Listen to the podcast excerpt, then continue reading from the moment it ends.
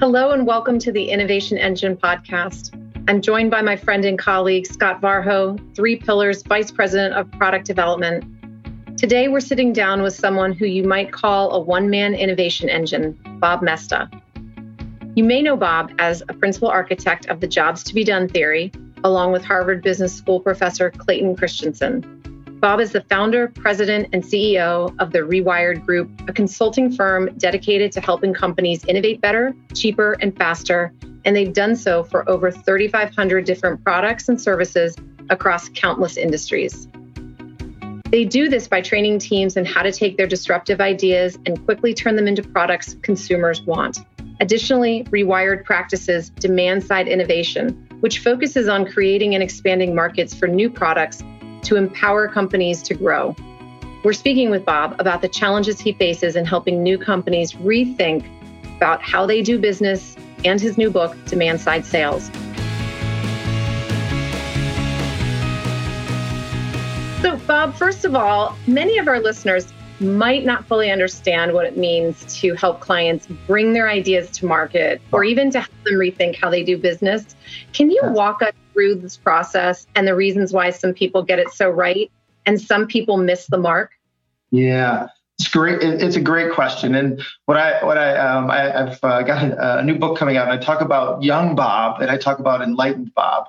And part of this is as young Bob, we're taught like first of all, I think we've been uh, almost. Uh, I feel like I was lied to when I went to school. It was like build it and they will come right? And so oh, everybody's so worried about the process of innovation and how what are the steps that we take and what are all the things that we do. And what I found is is that part of this is to realize like where we need to innovate is actually only where customers or the people we're targeting struggle. And so part of this is actually helping people reorient from talking about features and benefits of their technology or of their of their of their product to literally what are the struggling moments that people have around in their life? And then how do they pull your product into their life?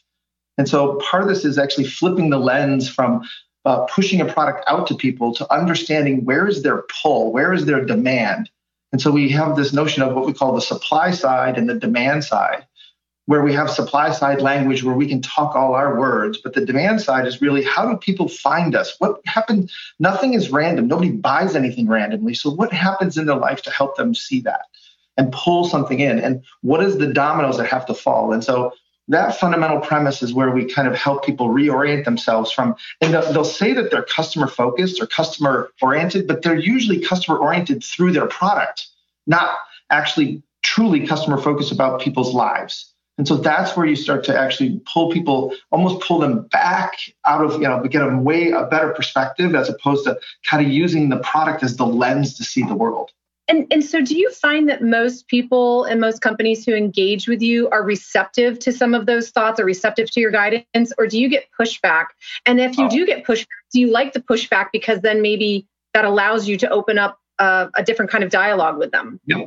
Yep. Um, so there's always there's always resistance of some sort, right? And so part of it is to realize like I have uh, four uh, very uh, significant mentors for mine, and one of the things of myself uh, for me, and what one of the things they talked about was this whole aspect of staying humble.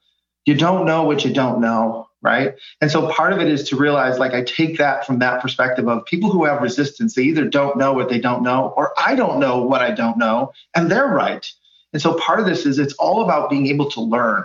And so I think of innovation as a platform for learning. And those who can learn fast enough literally win the game.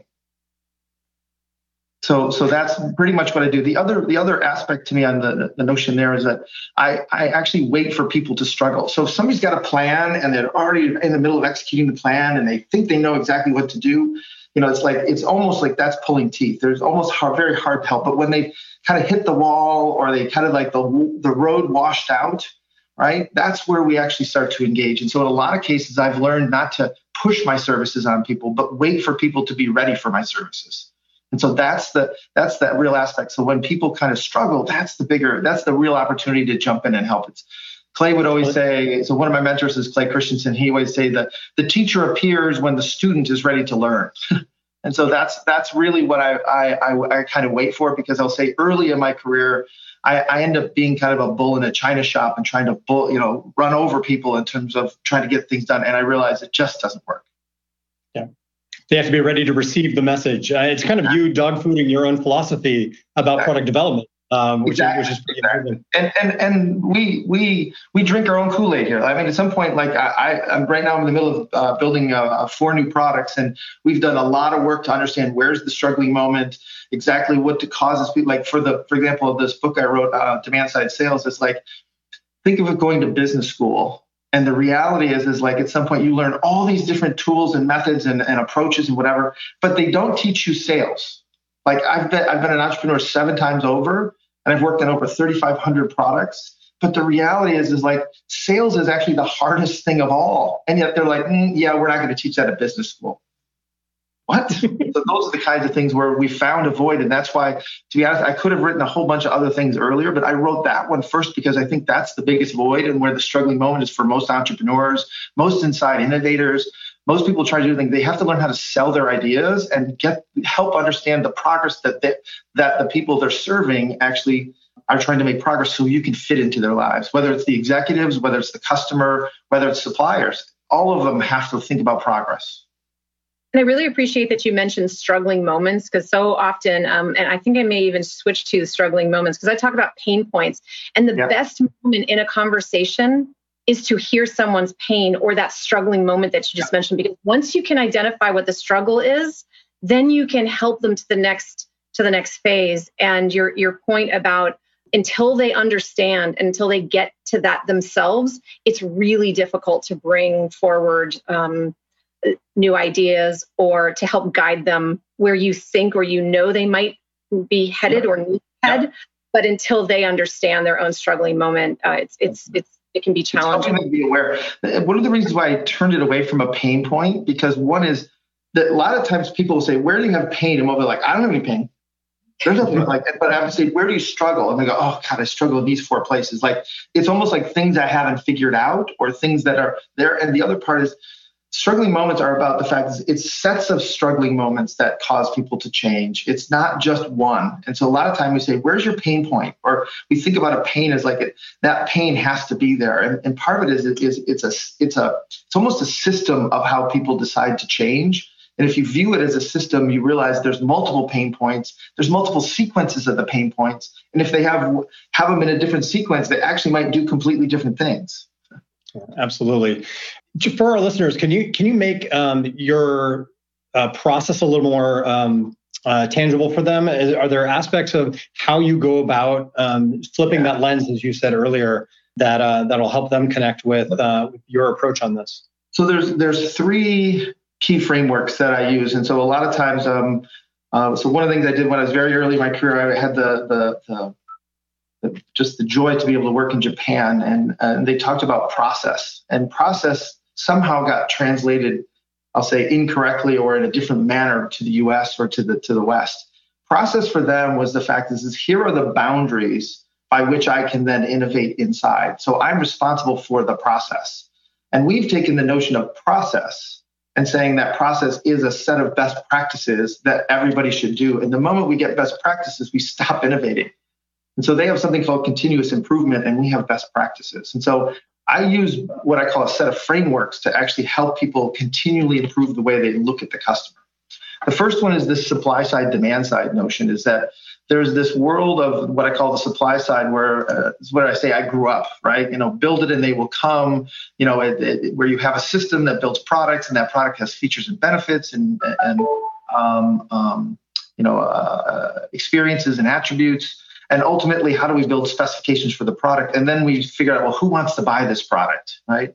But when you actually flip over to the demand side i think of a wall that's 30, uh, 10 feet thick and 100 feet high. And when you flip over to the demand side and kind of realize like how do people really decide for example today's the day i need a new mattress right?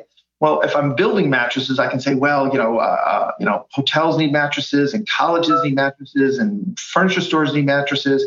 But all of these different people, they, they end up seeing it at a very macro level. They don't see the micro reasons of what causes you to say, today's the day I need a new mattress. And so part of this is to look for where consumption really happens.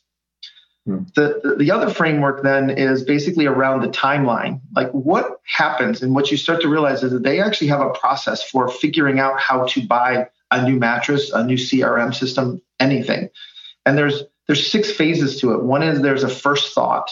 If there's no first thought, they actually cannot see any of your advertising. They can't really, they can't, you know, kind of really do anything. But that first thought creates, as uh, Clay would say, uh, uh, questions create spaces in the brain for solutions to fall into. And so, in a lot of cases, this is marketing asking a question or showing something that basically that they can't do today that they want to do tomorrow, kind of thing and it's about creating that space. And then there's what we call passive looking. This is where they didn't see it before, but now that they have a space, they actually start to see, oh yeah, that, they're doing that, and somebody else is doing this, and they start to collect to, to understand the problem space, but then also to understand the solution space. And then they move to what we call active looking. And this is where they're very explicit about kind of, I want this, I want that but it's very I call it orthogonal or um, uh, magic wand thinking. Like they want everything. They, they don't realize there's trade-offs that they have to make. So like I want it to do this and I want it to do that. And I want I want it to be this price and I want it to be this way. And it's like it's all magic. And then they move into what we call deciding. And deciding is actually about making trade-offs. And most people can't frame trade-offs very well. And so a lot of times they'll want something and then they can't make the trade-off, so they never decide to do anything and they don't make any progress. And mm. so hmm. deciding is this notion of actually helping them give them options so they can eliminate, so they can actually make make those uh, trade-offs explicit. And then there's the first thought or the first uh, uh, the first use, where first use is kind of like all right, I because all everything prior to that is almost in the mind.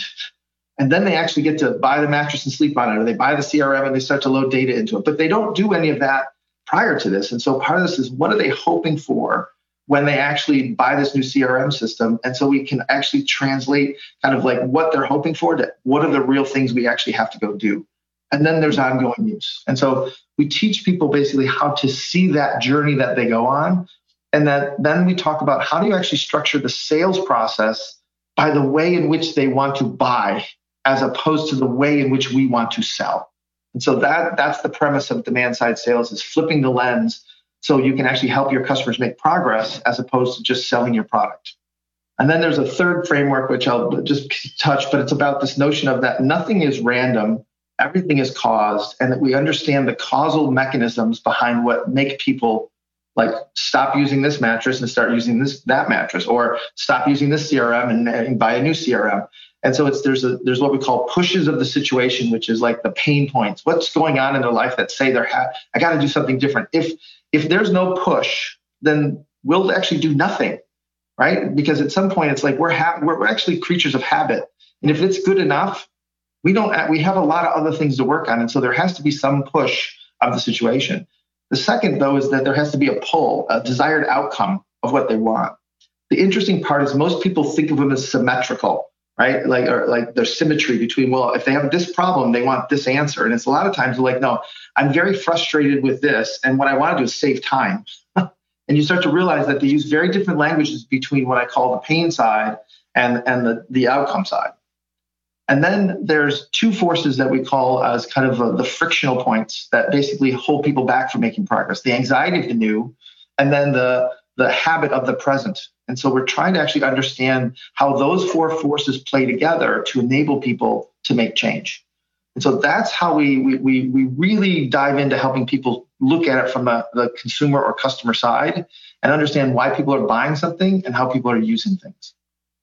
What, what I love about um, everything you just you just laid out is it, it seems to me it's it's the it is the third way between the we'll build it and they will come or we're just going to build the product that users ask for or that or that the consumers ask for which you know i can tell you firsthand that consumers don't know what the product should look like. They, they don't understand what the technology or whatever can do um, but they know they have the, a problem that needs is in need of a solution.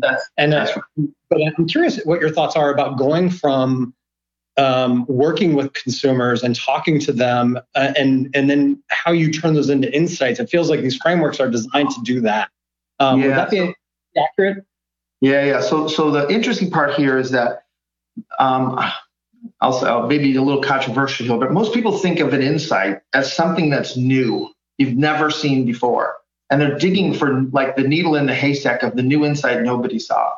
But the way we define an insight is an actual causal mechanism. When this happens and that happens, and they do that, that's an insight. And so, how do we actually see how the sets of insights come together? And so we're actually capturing the forces. We're capturing the, the, the trade-offs they're willing to make. We're capturing kind of the, the what we call the hiring criteria and the firing criteria. And a lot of times people don't know what they want, but they can tell you what they don't want. like I'll say, oh, make it easier for me. Well, what does easy mean? I'm like, you know, just make it easy. You say, well, what's hard? Oh, hard is, you know, it takes too long. It's too many steps. Like they can, and so a lot of times people can tell you what they don't want, which then starts to build the space for what they do want, right? Mm-hmm. The other thing is that in um, in Japan, one of the things they also taught me was this notion of technology agnostic requirements. And I'm like, what in the world is that? And they're like, I want to know what the customer wants, irrelevant of the product I give them. So I might be able to solve the problem 15 ways, but what's the real thing they're looking for? They're not looking for a product, they're looking for an outcome.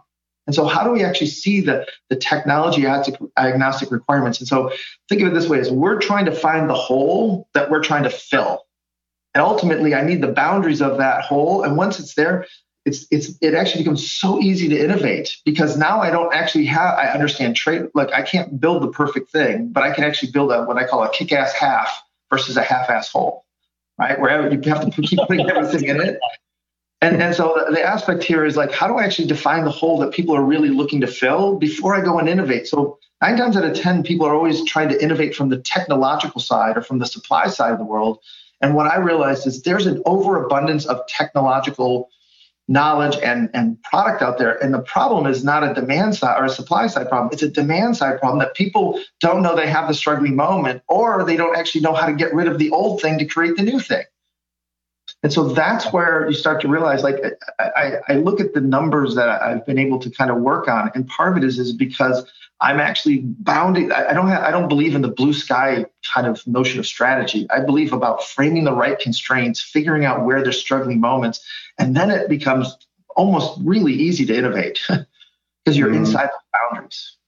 You know, as, as, you're talking, it's it's it's really striking to me in my own. Uh, so I've been at product companies most of my career. Um, Three Pillar is actually a a weird deviation from that into into the services world um, for me. But it is amazing to me how many times I've had to say to people inside uh, product companies that have been mostly in B2B companies, I was like, we need to understand why buyers buy and why users use, and they're not the same people. They don't no. have the same agendas. They don't have the same struggles. If I if I use your word, and and the obviousness of this to me, but the the level of like, what? Wait, what are you talking about? They their yeah. their customers are monoliths, and I was like, right. that's the most incredible misconception.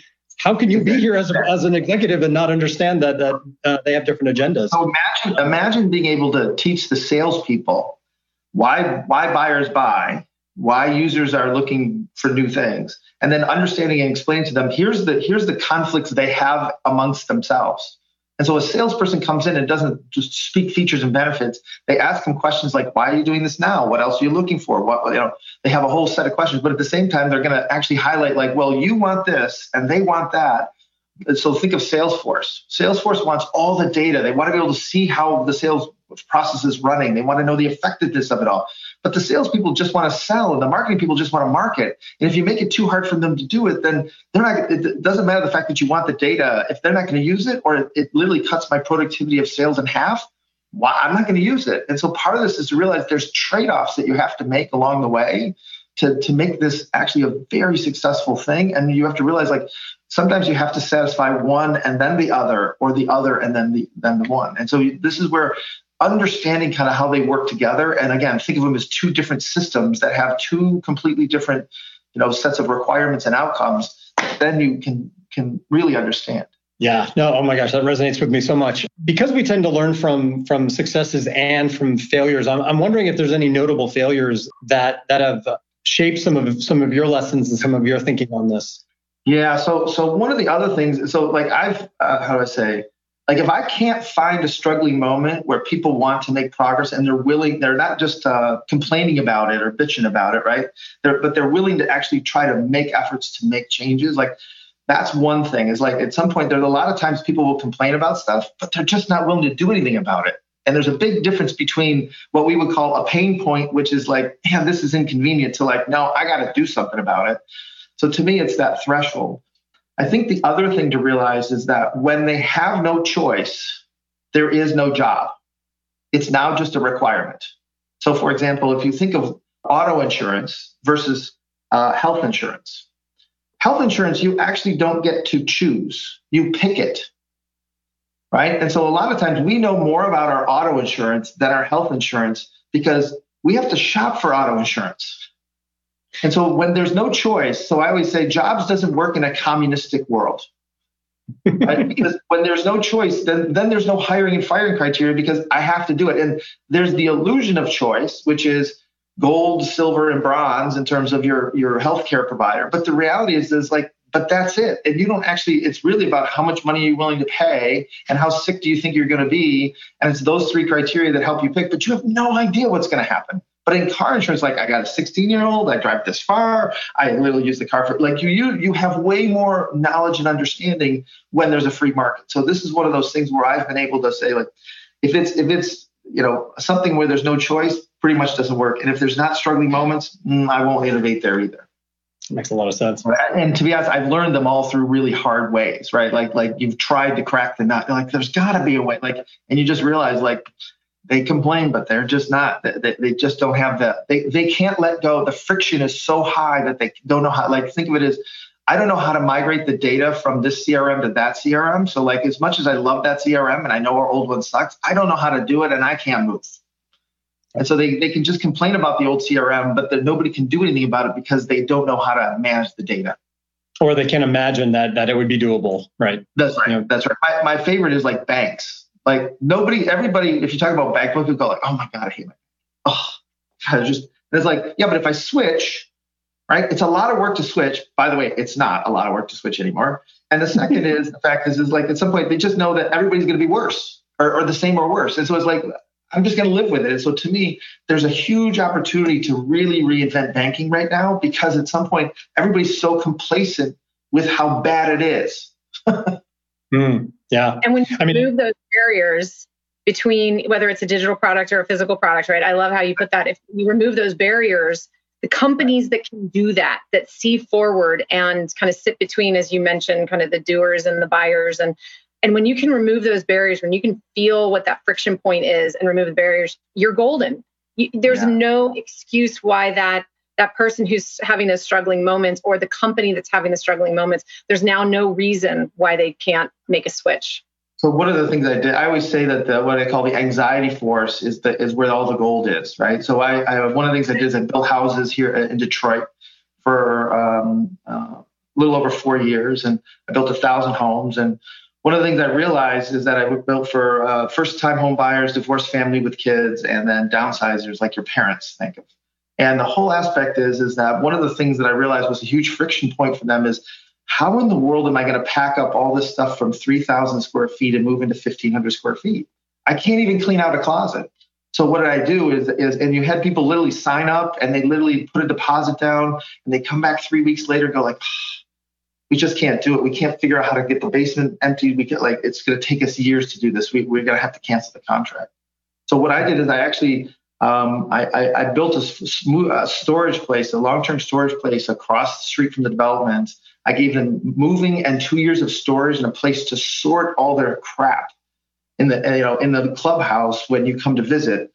A 22% increase in sales. It wasn't about a feature, right? And and the people, all my competitors were asking, you know, well, we'll give you free granite, we'll give you stainless steel appliances, and I'm literally coming back and saying, like, I'll help you. You know, moving is included and storage as well as a way to sort the, the stuff through, so you can move now. Because most people on downsizing are doing it because there's a health problem, or they want to travel more, or they want to do all the, and they're so stuck that they don't know what to do. And by simply adding moving, it made everything work for them. That's an amazing insight and amazing example of what you were talking about. That's that's awesome. Well, so here's here's just one other example in the space is that I realized that uh, if you think about the timeline, the first thought turns out the first thought of moving seriously happens between Thanksgiving and New Year's, which is like they're setting up for the holidays, they're thinking about next year. I turned off all my advertising, right? And what I realized is that the other thing is that the, the thing that made them go from a passive active passive looking to active looking was when one of them or one of their friends either got sick or passed away. And they'd have this very awkward conversation of like, oh my gosh, you know, our friend just had, you know, their, their husband passed and now they have to move. I don't want to do that. We need to go. So I moved my advertising from the from the real estate section to the obituaries And I literally said, like, time to move, need some help. 39% increase in traffic, 70% reduction in my advertising costs because I knew the path that they were headed on. And I wasn't talking about specific homes and solutions and all the different designs I had. I basically just said, look, want to move, struggling to figure out how to make it all work, give us a call. We'll see if we can help. That's it. it's incredible. Right. So these are the kinds of things where if you like, so what happens is we end up spending way more money on things that aren't necessarily features people want. And we end up realizing, like, I realized I was in the building business, but over time I realized I was more in the moving business than the building business. So I actually would actually buy people's houses and fix them up and sell them to other people who couldn't buy my houses. So we'd have people, first-time home buyers who had small small houses or condos. We'd actually buy their condo from them. They move into ours, and then we'd actually fix theirs up, and then we split the profits with them. Right. And so it's that notion of how do I help people move is really the the the, the progress I'm helping people do. They're not buying a house. I have, I have a follow-up question, if I if I may. Um, you know, I, am sitting here thinking about how I mean this resonates with me so much, and, and so much of my career I've been a product leader, um, and yeah. so you know, I don't care who says that the uh, product manager is the CEO of their product. I've never been the CEO of anything. No, no, no, um, I've never been that level of authority. I am the manager of tension. Is a apt uh, description of the role that I have played. And so, like, you know, I, all of this resonates with me, but like to someone who's in a position like mine, who's trying to navigate an organization and and get the organization to fall in love with the problem uh, and meet the consumer where they are, rather yeah. than you know the brilliance of their idea, their solution. What are some ways in which uh, someone like that can navigate the organization or or, or start to model some of that changing so change? Good question. So one of the things we do is we we actually have people be part of the interview process because what happens is is there's a it's almost like the line of telephone where everybody says easy and then you'll say, "Oh, I know what easy means," and and marketing will know what easy is, and somebody else will know what easy is, and and then you have actually 20, you all use the same word. I call it a dictionary problem. We all have the same word, but we use different have different meanings for it. And so what happens is, is when we do these interviews, we we don't interview people and talk about the product. We talk about what was going on in their business that said today's the day. I need to do something new, and to realize what's the set of things that had to be true for them to actually go do something. And then what were they hoping for? And what you start to realize there is there's language, and people will use the word healthy or I want to be, you know, I want to be uh, more efficient. And you like, and you start to realize that that there's so many different definitions that you have to learn how to unpack what that means. And so when we do an interview around just about anything, we take at least an hour to get people's stories. So think of it as extracting their story of why they bought what they bought and what happened. And then after that interview, we actually then do another hour of arguing about what the hell we heard. and so what it, what it does though is it forces everybody to have the same language and for us to unpack the words to mean easy is about easy onboarding or easy is about getting somebody else on speed up to speed faster or easy is about migration of data because there's now 27 different dimensions of easy and oh, by the way, as a product person, I can't do all of them. So what five do I do and what five do I do well? Where the other ones, I know they're going to complain, but it's not a big deal. Right. And so those are the things that you have to realize that there's always going to be trade offs. And so to me, the biggest misnomer is that most people feel like they can build the ideal customer experience with the ideal product. And by the way, it never is on price and it never comes in on time and it actually never hits the ideal customer because they don't exist. Sorry. This is but, too much of my lived experience. Um. but, but, that, but that's one of those things where, like, they'll say, we need to. I'm like, no. So the other joy of being able to work in Japan was they taught me about variation. And it's like there's things where you, there's they called control factors, which are things that I can control that will in, impact the product. But then there are noise factors, which might be preferences. So how do I actually figure out what are the control factors and noise factors of the system I'm responsible for and that by having the engineers, so the, nobody's taught the engineers how to listen to a customer interview, by the way, right? And so they're listening for for the product, and then they want people to dive into the product. And the reality is like, no, you have to think about the context by which your product, the noise factors that your product has to work within. Oh, and you start to realize like, I'm trying to give you the requirements beyond the requirements before we have the requirements. And then through pattern recognition, we can start to see where the important uh, um, requirements become really hard. And what's interesting is most people feel like there's 27 or 50, you know, kind of requirements. And what I would say is it really comes down to like five or six. And there are not a lot of them. And the, there are a lot of other things that people want, but they don't really care about. But if you hit those five or six, man, they kill it. Yeah. You know? Oh my gosh, I, am such a fan of, a, of, of, the concept of essentialism and, yes. and, bringing products down, no matter how complex they are. At its core is is some sort of a value promise, and you you always want to stay true and re- and return to that value promise and evaluate every feature, every design, and everything around that that value promise. Um, and right. and you have to accept that that's going to resonate with a with a cohort and and, and right. not with everybody. Um, well, and there will always be somebody who complains. And like like like so, for example, when I do seminars, there's, they always ask like, what's one thing that could be better? There's always going to be somebody who says, oh, I wish it was this or I wish it was that. So I literally run every seminar at 62 degrees because my constant complaint, which I've designed for, is it's too cold. All they can come up with. Reloaded the complaint. That's amazing. and so I know I don't have to do anything about it. And so it says next time, like bring a sweater. So in my reviews, it'll say like, it's always usually really cold. Bring a sweater. Perfect. Engineered the complaint. I love it.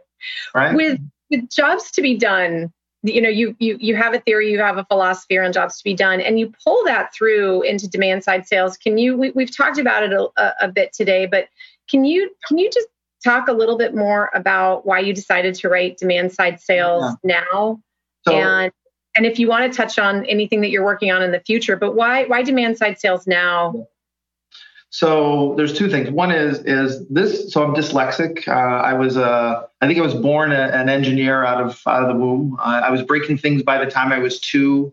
I was fixing the things by the time I was five. You know, I was building things by the time I was ten. I'm 56, so I've been doing this a long time. And and and so part of this is to realize that um, uh, in that process, I ended up having three close head brain injuries, which very much inhibited my ability to read and write. And so I had to learn in a very different way. And so part of this is to is to is is that Clay Christensen uh, in 2010 basically we, he was uh, he had uh, 2009 he had a stroke, cancer, uh, and uh, I want to say a heart attack, all in the same like very short period of time. And one of the things he I went to see him and he basically said like I, I can't pass right now because uh, you know we need to turn jobs into a theory. I'm like okay, so that's where the theory came from. So I would be, I'm the practitioner, Clay's the theorist. But out of it, what we were able to do, and he wrote a book called Competing Against Luck. And uh, most of the client, a lot of the clients in that book are uh, clients of mine through the years because I've been doing this since the like early 90s.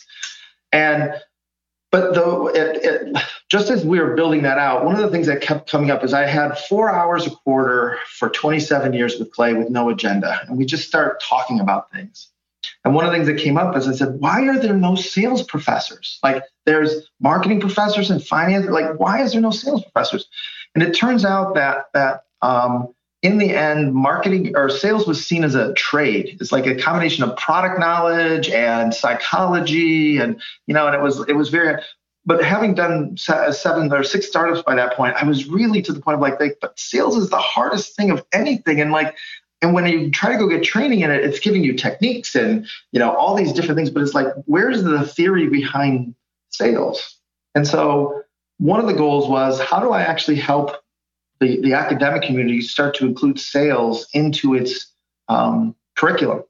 And so we took jobs theory and I flipped it into the sales realm. And I've been doing this for for a long time, but I never thought about it. But the struggling moment was so large that I basically said, look, let me write a book. Um, and to be honest, I, again, I'm a dyslexic, right? So how does a dyslexic write a book? You find a company called Scribe Media who has a process that extracts all the right information from me. So all I did was talk to him for two hours, uh, uh two hours at a time, 10 blocks. And within uh, almost 120 days, we had a book, right? And so so I'm already doing. I got another book called Learning to Build. I got another book after that about uh, uh, employees and basically uh, HR in terms of what causes people to switch companies and how do you help employees make progress. But back to the sales one. The sales one really is then about teaching people about understanding what, how do people buy, what progress are they trying to make, and start from that perspective and reframe your sales process based on how people want to buy. And just by doing that and using the frameworks of the timeline and the forces and, and the supply side, demand side, you're able to actually change the way in which you actually interact. So I have a company I work with called Autobooks. And one of the things we did is they, they always complained about the demo. The demo was like so hard because they'd have a whole process set up in the demo. And then after the demo, they'd try to close. And I kept saying, like, well, where is the prospect in their timeline of buying? And they'd look at me like, well, I don't know. I'm like, well, let's ask them. Oh, you can't ask them. I'm like, yes, you can. And so you ask them, like, oh, I'm up here. And so when you when they're doing a demo and passive looking, they want to learn. They want to hear stories. When they're doing a demo and, and deciding, they want to know trade-offs. And so what we end up doing is going from one demo to three demos, and we literally half the time to close, and we double sales. And so it's this notion of being able to actually understand how do people buy and knowing where you know, uh, Jennifer, to your point, knowing to where they're at and being able to help them make progress. So it's not about getting them to close, it's getting them from passive looking to active looking. And then from active looking to deciding. But here's what happens is sometimes they go to active looking and they go back to passive looking because it's way bigger than they thought it was. And so a funnel works like this, where it just basically funnels things down, and there's no, there's only one place which is out. But the fact is, is in a timeline where it's straight, people can go backwards because of context because of new outcomes, because of new requirements. And so that's really what this has done is helped flip the lens from trying to look at the world through our product to look at look at customers through the product to looking at people's worlds and say how does our product fit into their life? And you do such a nice job in in the book and in this conversation of discussing kind of that looping back and that there is this process. It's not a straight linear process from someone making you know having an issue figuring out that moment and then pulling them through to making a decision and and. Yeah and, so in, in, in the in, uh, so the cool part is i've been able to coach a whole bunch of different sales teams these days and one of them will always say like oh my god that you know i have this problem where you know customers ghost me. They just constantly are ghosting me like I, I we have great interaction then we do do a demo we do something and then they just go away. And i'm like like so you think they're actively avoiding you? And they're like yes that like they won't answer my call they won't okay let's get somebody in. So we actually, and, and, and what happens is like four months later, they just literally show up and then they buy. And they're like, they ghosted me and then they buy. I don't know how to predict with it. And it's like, so then we go and interview somebody and say, what happened? It's like, oh, when you showed us the demo, we realized we didn't have the security compliance that we needed to do this and this and this. So we had to go off and do those things. And there was no reason to tell you because we didn't want to know that we had that problem. And at the same time, the fact is, is at some point we weren't ready. And so I didn't call you back because I, I wasn't going to call you back until I had something to say because we didn't know. What, and once we saw that, I called you back and we bought. So I, I basically, you keep thinking it's about you. It's not about you ever. It's about them. It's always about them. And if they're ghosting you, you have to actually understand what causes them to ghost you because that's that's really the the underlying thing is maybe they bought somebody else, but most of the time they didn't. They didn't buy anything. The number of I, I, we're collecting data around this right now, but it's like right now, I think the number is about 82% of proposals given, there is actually no decision ever made. Crazy number. That's Crazy startling. Right? Think of all the work that's done. Like, holy crap. So that's that's partially the reason why I feel like um, I, there's one other reason why I wrote the book is that from this paradigm or from this view, you start to realize there's a lot of people who sell who don't realize they sell. So a nurse or a doctor sell a rehab program to a patient. They, they don't do the rehab, the patient has to do it. So they have to actually convince the patient to make progress. And a teacher actually has to help a student make progress. And so it's not about just sending the information, it's about actually helping them understand the progress the student's trying to make. And so you start to realize, like, at some point, there's a lot of people who, you know, I would always say non-sales salespeople who actually have to know how to improve their craft. Where what they're doing in, in schools is they're trying to improve pedagogy. And my belief is pedagogy is more to the ideal way in which somebody should learn math versus can we understand how the kid thinks and actually build a way in which to help them make progress based on how they see math to get to the outcomes that both you need and they need. So I, I do work. I'm sorry. No, I was just going to say, I used to when I lived in uh, in Europe, I taught English, and I used the people would come to me and say, "Hey, would you would you teach me English?" And I'm like, "Well, actually, let's be honest, I can't teach you anything. I can guide your learning. I can challenge you. I can correct um, you know mistakes. I can do that, but the learning is yours. Um, all I can do is is provide some raw material. Um, and, and, there's a lot of those kinds of contexts where it feels like the verb is is just wrong. I'm not actually able. I can I can facilitate your growth, um, but I, the growth is still yours. You have to take the steps. Then you yeah. can apply that sales. this is where this is where I think so that where I'm spending some of my time now is I'm actually trying to figure out kind of like how do we really learn? Like like my belief is some people have to learn a subject from a macro level to a micro level. Mm-hmm. Some other people have to learn from a mic, mic, uh, micro level to the macro level. Some people have to see it in past. Some people have to see it in very tangible. But like what you realize is like I have four kids and one would learn history one way and they learn math a completely different way. And you start mm-hmm. to realize like how do I actually start to build a language to talk about the way they learn as opposed to starting to say how does the brain work? Because I don't believe that just understanding how the brain works is going to tell us how people learn. Mm. Right. And so this is one of those things where I just think that it's like a, it's I mean think about it. We haven't actually schools have standardized the way we teach and the variation of students that come through. No, no wonder we have such a big dropout and kind of like people not doing what they're what they're learning because at some point we're all the the the uh, the variation of learning types is is expanding and we literally don't know how to actually adjust for it. Mm-hmm. It's a very interesting problem. One, uh, one, one compliment uh, I wanted to uh, to impart to you and get your thoughts on. Um, one of the things that strikes me as particularly impactful about your body of work, as I look at, at, at all of it, is the integration. Like I'm a big fan of uh, Patrick Lencioni's The Advantage, um, this idea of integrated organizations that operate together. And I'm sure you've witnessed as much as I have that it's it's oftentimes I build the product and I throw it at marketing and I'm like I don't know marketing. Um, figure out how to describe it in a way that people will buy it. Create a sales deck. Yeah, go for it, guys and and because we're not working from that shared understanding of what is that need we're filling, um, right. we then have to create language to go over the product in order well, to make it. We invent language. So so I, I have a, like having worked on so many projects, right?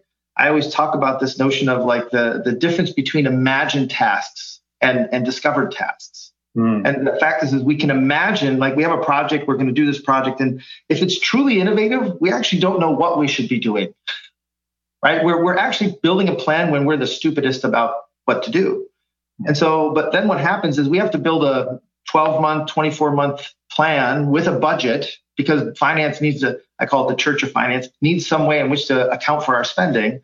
But then what happens is six weeks in, we realize, boy, we, we here's here's something we discovered. Here's some discover tests, or here's a place we completely missed, or boy, you know, any idea of switching the plan makes us bad managers as opposed to accounting for us being bad guessers. And that the fact is, is that it, what it's forcing is innovation to be less and less innovative because we only innovate on the things we can plan, and that has the least amount of what we call discovered tasks. And the other thing is, most people only plan for discovered tasks or plan for uh, uh, imagined tasks. So you end up with no time to do the discovered tasks. Yep.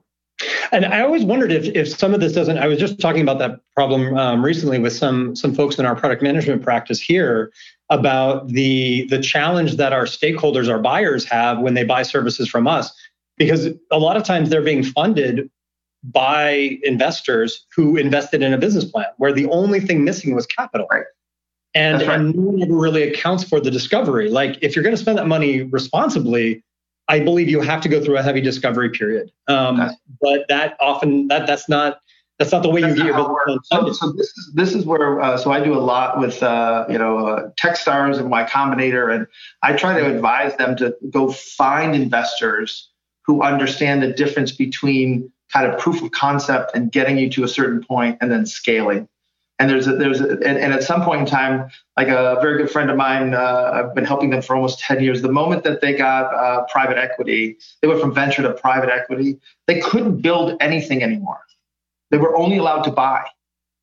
And they're so, they're all a bunch of builders. They're used to building stuff. So they're like, wait a second, what, what what's going on here? And it's like because at some point as long as it sits the plan or the fact is, is that we can buy something that will actually augment the plan that's fine but we're not building anything we can't handle the risk of building and so that's where you have to realize that building is very and creating something is very different than than assembling something that's an mm. excellent point and one that i think is is is i believe is overlooked so often um, oh, yeah. on both the investor side as well as the business builder side and excellent point Yeah, imagine how many times people go like, "Oh, we can build that." Oh yeah, we can build that, and it literally is like they actually have no idea what they're supposed to be building. But but at some point, the notion of of trying to trying to actually go through all the work and they underestimate what it's going to really take and then all of a sudden everything falls apart and so it's one of those things where you know before they say yeah i can build that it's like i know you can build that but what it's really going to take versus what, what you know what don't you it's the unknown unknowns right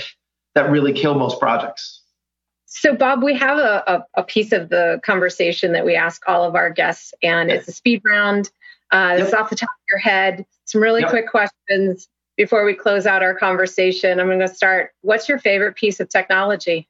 Uh, it's not a popular one, but I think my favorite piece of technology is being from Detroit is the internal combustion engine. I hmm. look at over the last hundred years of all the different things that has been possible and the expansion of growth from both product and, and services and agricultural and everything else, it all comes from the internal combustion engine.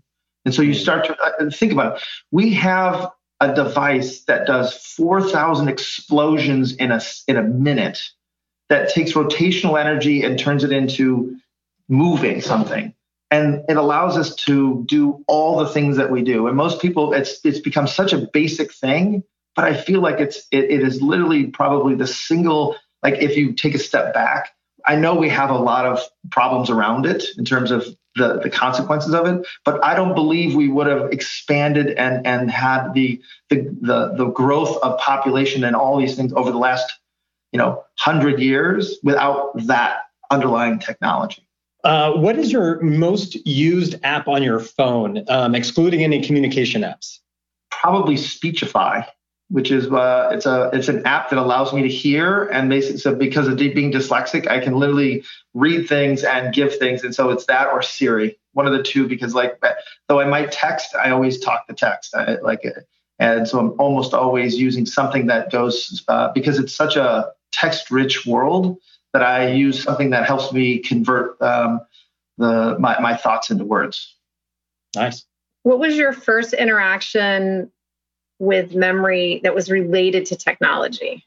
So again, you most people have a very strict definition of technology. I think of technology as uh, a, a, an embodying principles, set of principles or products that change something, right? And so uh, when I was uh, three years old, I figured out how to climb up on the mantle and get a mantle clock. And the babysitter was there. I remember vividly sitting on the floor and I was taking apart this clock. I had a pair of pliers, I had two, two screwdrivers. She didn't know what I was doing. She thought I was playing with a toy.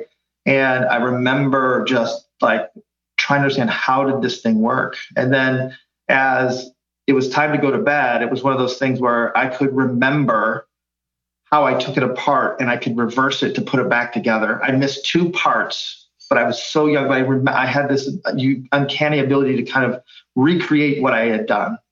And so that is like my first real kind of thing of taking something apart and try. I, again, I got in lots of trouble because I wasn't supposed to be playing with it. yes, you did. But, but, but, it was like this first memory of like, wow, how does this work? Why does it work this way? And then realizing, oh, like, I got to put it back together. Okay. And just being able to do that. I think the other one is is um, my idea of fun was going out on big trash days. So I grew up in the 70s, and so a lot of people would throw out the big old console of a record player and hi-fi all in one cabinet. And so my mom would uh, allow me to get those, and so I had collections of uh, amplifiers and speakers and kind of different things. And so I built uh, many different kind of uh, things out of it. But I just remember always figuring out uh, what, what was a vacuum tube and what was a transistor and how did they work and shocking myself and having 120 volts running through my veins and like all that kind of stuff. That was that was that was very young as well. But that's those are my two vivid memories. Nothing I would let my children do ever, by the way. Exactly. oh, fantastic. For early people in their career, what's what's a common piece of advice that you tend to tend to give to to early professionals to help them on their on their journey? So I have a phrase that I use over and over again, and I would say uh, context creates value, and mm. contrast creates meaning. And and what I mean by that is that at some point in time, you know, I always say, do you like steak or do you like hot dogs? And people go like, I like both. I'm like, okay, but think about the last time you had a hot dog. Did you want a steak? Well, no. And last time you had a steak, would a hot dog fit in it? What's the context that makes things valuable? And so, can you actually understand that value is not absolute? Value is always in context.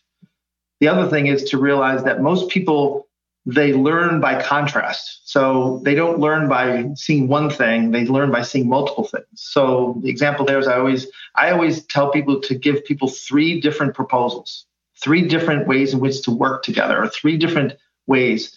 And what happens is most people eliminate one of them right out of the bat. So you actually give them one you know they're going to eliminate. But then when they have the two that are left, they don't compare them to each other. They compare them to the one that's out and ultimately they don't pick the one they want they eliminate the two they don't want hmm. and so realize that choice is actually about contrast choice is not about yes or no choice is about actually coming convincing yourself that you need to do something and so anytime you can't do something bring two other things to the table that basically be, give you motivation to then figure out how to eliminate what not to do that's fantastic I was just going to thank you so much for being on the podcast today. It's been a real honor. Scott and I have been wanting to talk to you for a long time. Um, Your new book gave us the opportunity to reach out to you and and and invite you to be part of the con- the, the podcast and, and share some insights with our and I do call them insights insights with our our community of listeners. And it's I'll use the word again. It's been a true honor. Thank awesome. you for joining. Thank you. So, so my I have a next book that's coming. It's about the five skills of an innovator, right? And it's like the five skills that help me. Basically, it's the things that most people don't talk about. They'll, they'll talk about courage. They'll talk about humbleness. But mine are one is is uh, empathetic perspective, being able to see things from many many different perspectives, being mm-hmm. able to have uh, uncovered demand, see th- see the, the the struggling moments, if you will.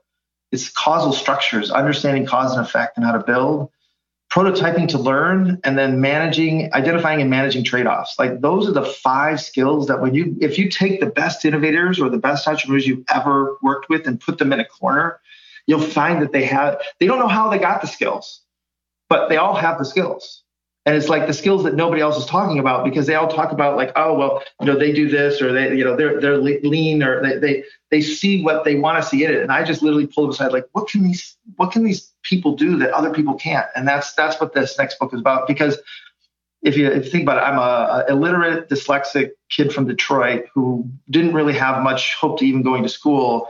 And my mentors implanted into me those five skills that allowed me to be involved in over 3,500 products and services and do seven startups and do all these different things. And most people will say, like, you know, well, you know, how'd you decide to become an entrepreneur? And I'll say, like, I didn't decide. I was unemployable, right?